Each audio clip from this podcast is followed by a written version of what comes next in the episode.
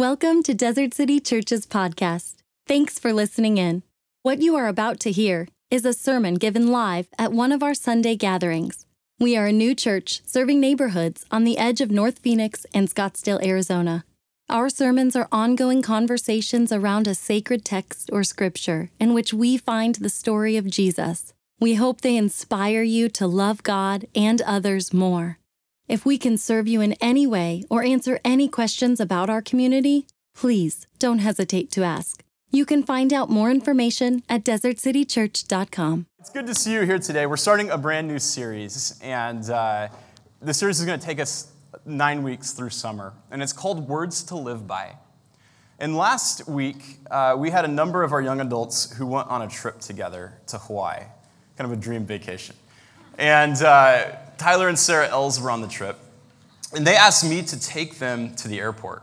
So I was like, take you to the airport so you can go to Hawaii. Sure, that's good. Um, so I take them to the airport, and they're like completely decked out, like they're going to Hawaii, like pineapple shirts and flowers and all sorts of things. Um, get to the airport, it's in the morning, and I drop them off.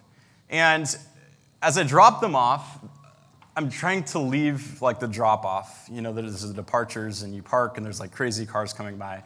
And there's this car right in front of me um, with this family that's saying goodbye. And we've all seen this scene before. It's the airport goodbye, right? And it's uh, people are embracing, they're hugging. Um, and, and the family that was in front of me, like I was watching this and I was like, okay, let's go, get on with it, ready to go. And it's not like I had anywhere to go, but I'm like, you know, if you're gonna like have a big sobbing embrace as you say goodbye, just park and walk in, right? And I've got, I need to get back on the road. And, and I was thinking about, like, we've all seen that airport scene, that, that embrace and goodbye. And it's a special moment. It's kind of a sacred moment when someone's saying goodbye.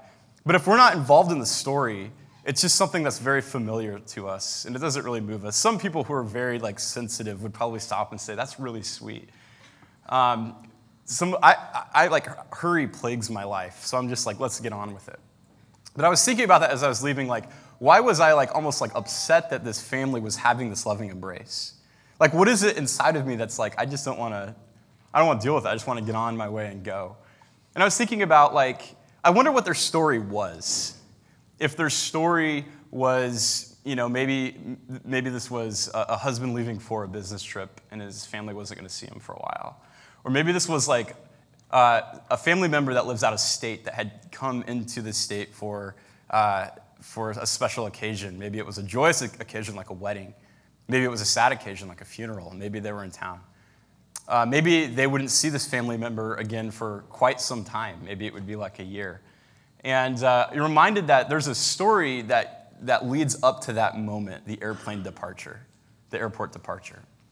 And I think uh, it's interesting to when you think about how, like, if, if I actually knew the story of this family that was leaving, that was slowing me down, I might have been more empathetic towards the situation. If I knew the backstory, the context, the details of the trip, I might have stopped and paused and, and taken it in. Um, and, and I tell that story because as we approach this series called Words to Live By, what we're doing is we're going to look at a bunch of passages in Scripture that are very popular, but also very familiar to us. In fact, we're going to look at nine of the most popular passages, passages in Scripture, verses that we've heard over and over again. And when we hear them again and again, there's a tendency that the familiarity of it seems to kind of water it down.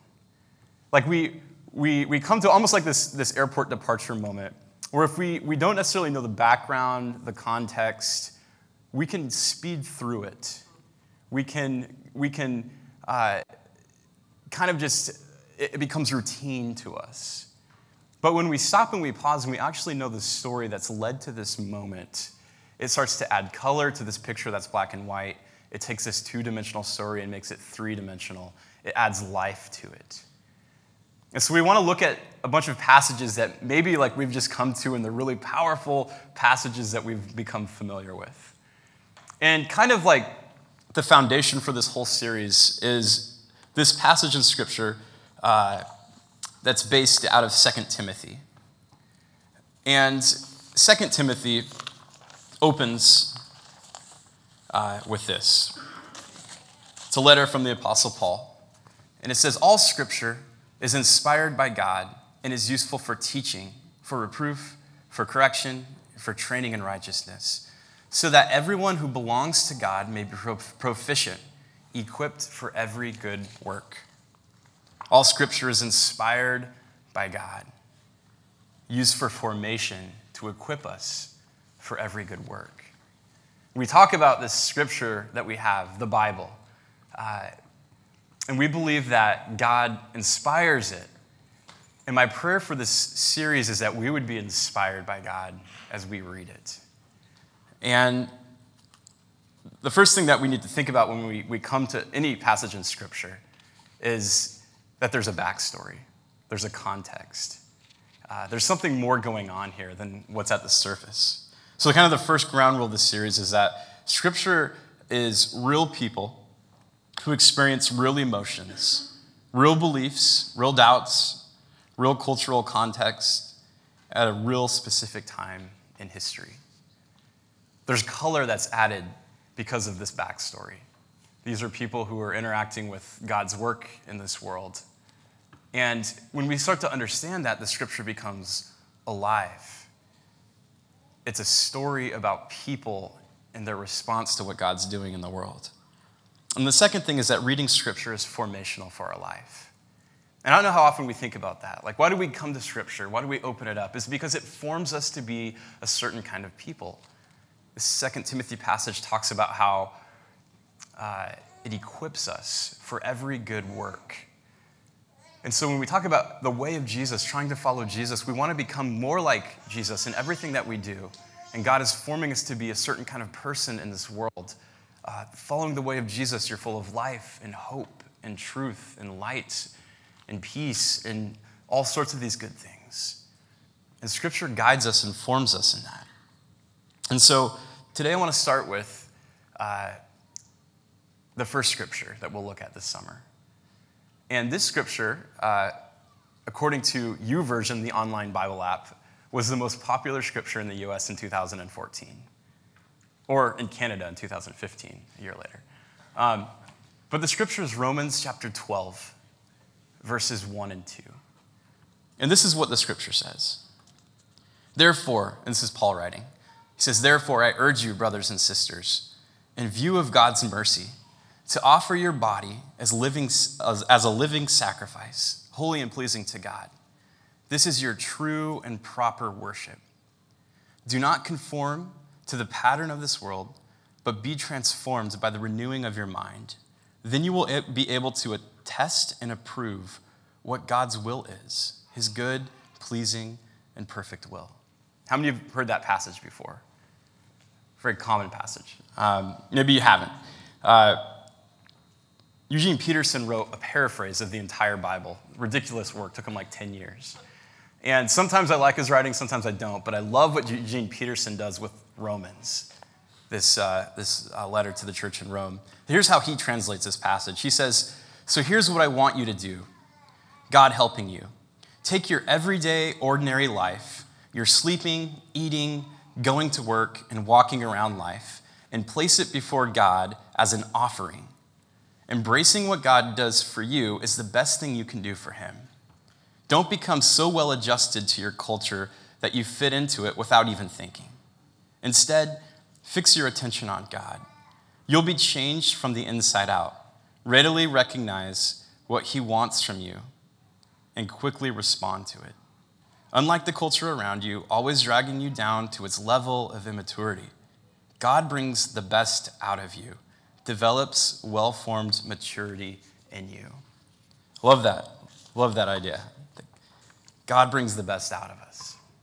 So, as we read this passage, a couple things to think about the backstory. Uh, this was written by the Apostle Paul. And we talked a little bit about the Apostle Paul last week. Uh, this was a man who has kind of a, a jaded past. Um, he was known for actually persecuting the church, uh, was responsible for the death of a lot of Christians, the imprisonment of a lot of Christians, has this moment where God gets a hold of his heart and decides to start following the way of Jesus goes through this time of training, um, and then decides to give his life to the way of Jesus. And he goes around and he's starting all these communities, these, these churches throughout the Roman Empire, these churches that have the character, this group of people that have the character of Christ. These small little church plants, maybe like Desert City. And he's going around and he's starting these communities and he's inviting people into the way of Jesus. And then as he starts a community, he would move on to another town. And the way that they would stay connected is through letter writing. And these churches were made up of people, and so there was drama that would come out of these communities, believe it or not. And when Christians get together, there's drama and dysfunction, believe it or not. And so Paul would write these letters to these small churches and say, like, like here's, here's what, what God desires from your community. And it would be this instruction. And, and the instruction would all be grounded in a local context, but the people would read it and they'd be like, this is good stuff. This is how we should live life together. And so they started to understand that God was actually speaking through Paul to them. And these letters become scripture. These letters become this divinely inspired uh, teaching. And Paul writes to all these different churches. But this is the letter to the church in Rome. And what's interesting about this book is that as Paul writes this letter, he hasn't been to Rome yet, at least not as a, as a follower of Jesus. And so he's not writing back to a community that he knows. He's writing forward to a community that he hopes to visit someday. But Paul's not sure if he's going to make it there or not. So when he writes the letter to the Romans, Paul puts in it his best stuff. And when you read Romans, what you find is that it's just rich in theology and ecclesiology and what it means to be a follower of Jesus. Some would call the letter to Romans, Romans uh, Paul's masterpiece, his magnum opus. And it's just rich with his theology. And so when we read it, what we find is that every single detail about this letter is just precise and loaded uh, with, with, uh, with truth. And Paul spends the first 11 chapters in Romans painting this picture of God's love for people. And he starts to talk about the grace of God and the love of God. And he's very in touch with the human condition. And in the midst of our human condition, he talks about the story of God's love for us, that there's no condemnation in Christ Jesus because of what God has done out of his great love for humanity. And the first 11 chapters are just loaded with this beautiful picture of God's love. And then in chapter 12, there's a little bit of a shift as we get to chapter 12, 1 and 2. What Paul starts to say is because of God's great love for us, because of God's great mercy, it should change how we interact with the world around us. It should change our behavior. Belief changes behavior. And he, he turns this corner here in chapter 12. And he says, Because of God's great love and mercy for us, offer our lives back to God as this living sacrifice. This belief shapes our behavior in this world. If God is full of love, mercy, hope, redemption, forgiveness, it shapes us to be a certain kind of people here and now. And he says this is how that plays out. And he says two things. One is do not conform to the world around you. And we hear that statement, don't conform um, you know, if we grew up with a bad experience with the church, this might have baggage. Like, what does that mean? Don't conform. Does that mean, you know, we're supposed to be like retreat from society? Are we supposed to be these monastics that just pull away? Are we supposed to not interact with people around us? And other people are like, no way. You know, Jesus, he, he was the ultimate rebel, man. He would just like been hanging out with sinners. And, and, and like, like, what does that mean to not conform to the world around us? What I think Paul's talking about here is that uh, when it comes to discipleship, becoming more like Jesus, all of our experiences in life shape us and mold us to be a certain kind of person. And we can't live life in this culture without the cultural narrative shaping us to be a certain kind of person. And we live in a, a, certain culture where there's a lot of freedom and there's, there's a lot of positive things that come out of that. But there's also a lot of negative things that come uh, from our freedom here our individualism. There's a lot of uh, unintended consequences to every culture. And when that culture, the unintended consequences that come from the cultural narrative are negative, and those are guarding, guiding your life, what it does is there's this kind of deterioration of your soul. There's certain things in this world that form us into something other than what God wants us to be. And Paul says, look out for that. Don't just conform to the pattern of the world around you. When I consider what that looks like in my life, when the world around me is shaping me, uh, it plays out in a couple different ways. Uh, the first is that I put my identity and worth in my image. And we live in a culture that's very image conscious, very image driven. And I get wrapped up in that.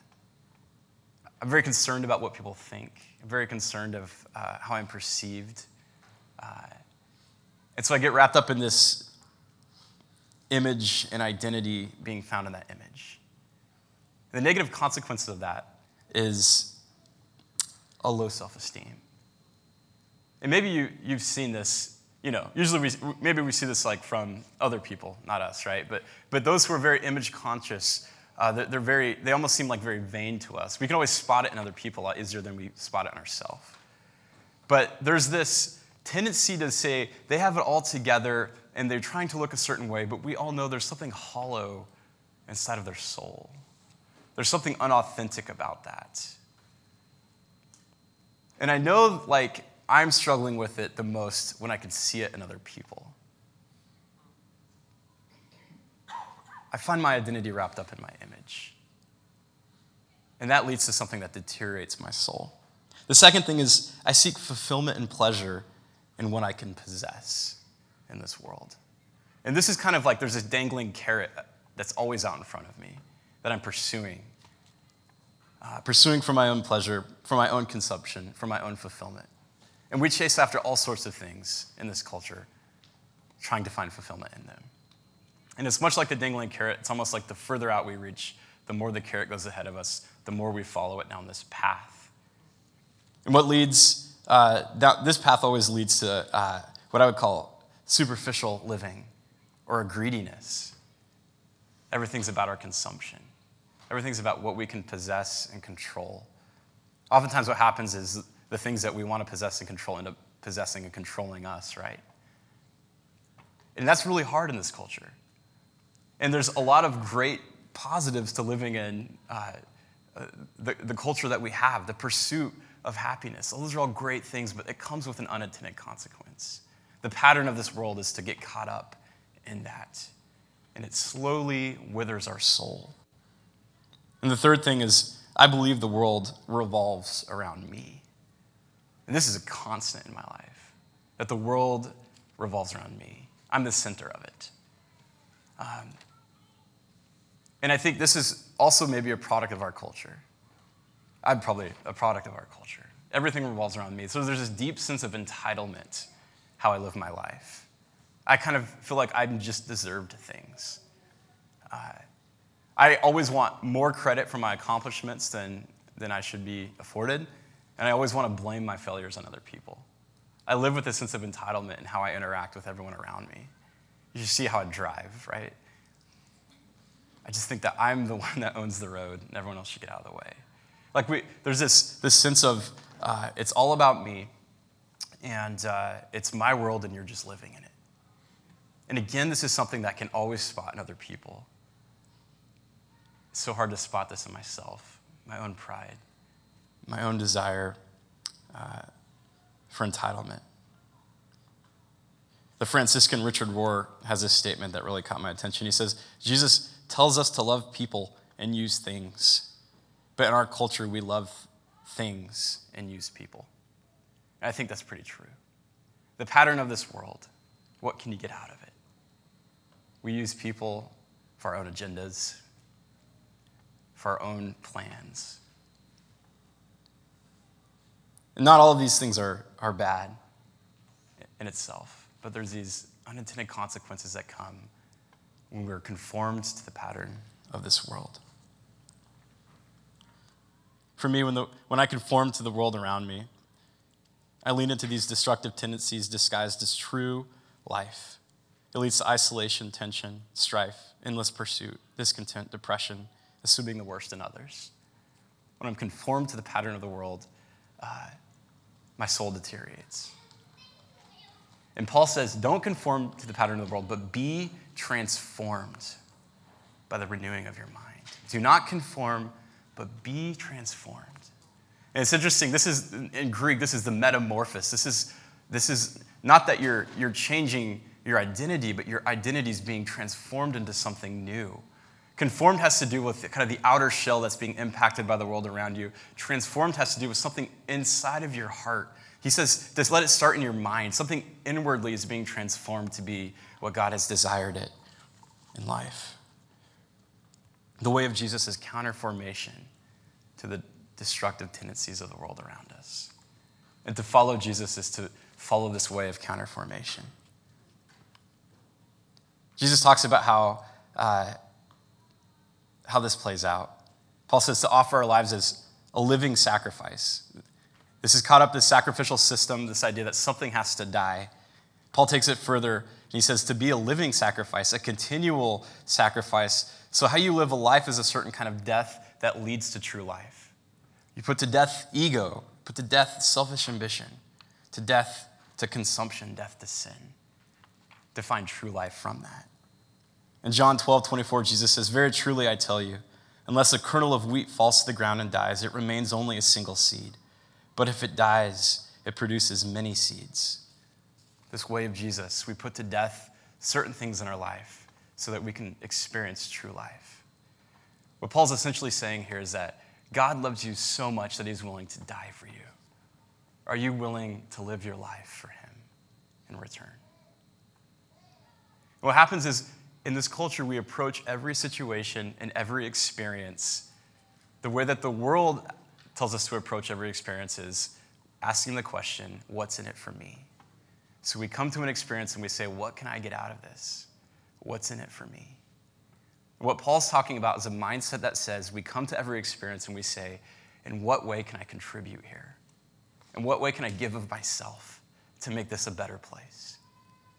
And it's a different thinking than the way that the culture designs us to think. It's selflessness, it's living as a sacrifice, selfless living. And what if we, as Desert City, followers of Jesus, people who are a part of the way, approach every situation with this idea? Not what can I get out of this, but what can I contribute? How can I offer myself as a living sacrifice to the world around me? It plays out in a lot of different ways. Tim's going to come back up and, and close us in a time of reflection and worship. And we talk about worship as something we do here on Sunday morning. But worship, as Paul's talking about it here, is an actual lifestyle. It's the way we approach every relationship and situation, offering ourselves the way God has offered himself to us. And as Tim comes back up, I wanted to, to, to close with, again, Eugene Peterson's words about Romans chapter 12. And when it comes to, to your life, when it comes to living, being a living sacrifice, offering your life of worship, uh, Romans 12 has a, a set of instructions for us. And I wanted to reflect on this before we move to communion, because I think that it's very much the way of Jesus. The words are on the screen behind me, but it says this In this way, we are like various parts of a human body. Each part, and he's talking about the body of Christ, each part gets its meaning from the body as a whole, not the other way around. The body we're talking about is Christ's body of chosen people. Each of us finds our meaning and function as part of his body. But as a chopped off finger or a cut off toe, we wouldn't amount to much, wouldn't amount to much, would we? So, since we find ourselves fashioned into all these excellently formed and marvelously functioning parts in Christ's body, let's just go ahead and be what we were made to be, without enviously or pridefully comparing ourselves with each other or trying to be something that we aren't. If you preach, just preach God's message, nothing else. If you help, just help. Don't take over. If you teach, stick to your teaching. If you give encouraging guidance, be careful that you don't get bossy. If you're put in charge, don't manipulate. If you're called to give aid to people in distress, keep your eyes open and be quick to respond. If you work with the disadvantaged, don't let yourself get irritated with them or depressed by them, to keep a smile on your face. Love from the center of who you are. Don't fake it. Run for dear life from evil. Hold on for dear life to good. Be good friends who love deeply. Practice playing second fiddle. Don't burn out. Keep yourselves fueled and aflame. Be alert servants of the Master, cheerfully expectant. Don't quit in hard times. Pray all the harder. Help needy Christians. Be inventive in hospitality. Bless your enemies. No cursing under your breath. Laugh with your happy friends when they're happy. Share tears when they're down. Get along with each other. Don't be stuck up. Make friends with nobodies. Don't be the great somebody. Don't hit back. Discover beauty in everyone. If you've got it in you, get along with everybody. If you got it in you, right? Don't insist on getting even. That's not for you to do. I'll do the judging, says God. I'll take care of it. Our scriptures tell us that if you see your enemy hungry, go buy that person lunch. Or if he's thirsty, give him a drink. Your generosity will surprise him with goodness. Don't let evil get the best of you, but get the best of evil by doing good. And these are words to live by. And we close each service with communion. Communion is this symbolic act of what God has done here. It's a symbolic reminder of God's love for us. Communion, uh, in communion, there's bread and juice. The bread represents the body of Christ, which we believe is God's body that came down here on earth and walked among us and was this revelation of what God's character is like. We believe that this body was broken open on the cross. The juice represents the blood of Christ that was poured out on the cross. We believe that the breaking open of this bread and the pouring out of this blood washes away all of our brokenness, all of our selfishness, all of the ways that we get things wrong. And we take communion in remembrance of that sacred act. But then we also proclaim what God has done. And we use this language of the body of Christ, this group of people who continue to break themselves open and pour themselves out for the good of others. We're life giving. And when we put to death the things in our life that are selfish, we bring life to others. And today, as we move to communion, we remember who God is and what He's done and we proclaim this message. We participate in the Eucharist as a living sacrifice. This is the way of Jesus.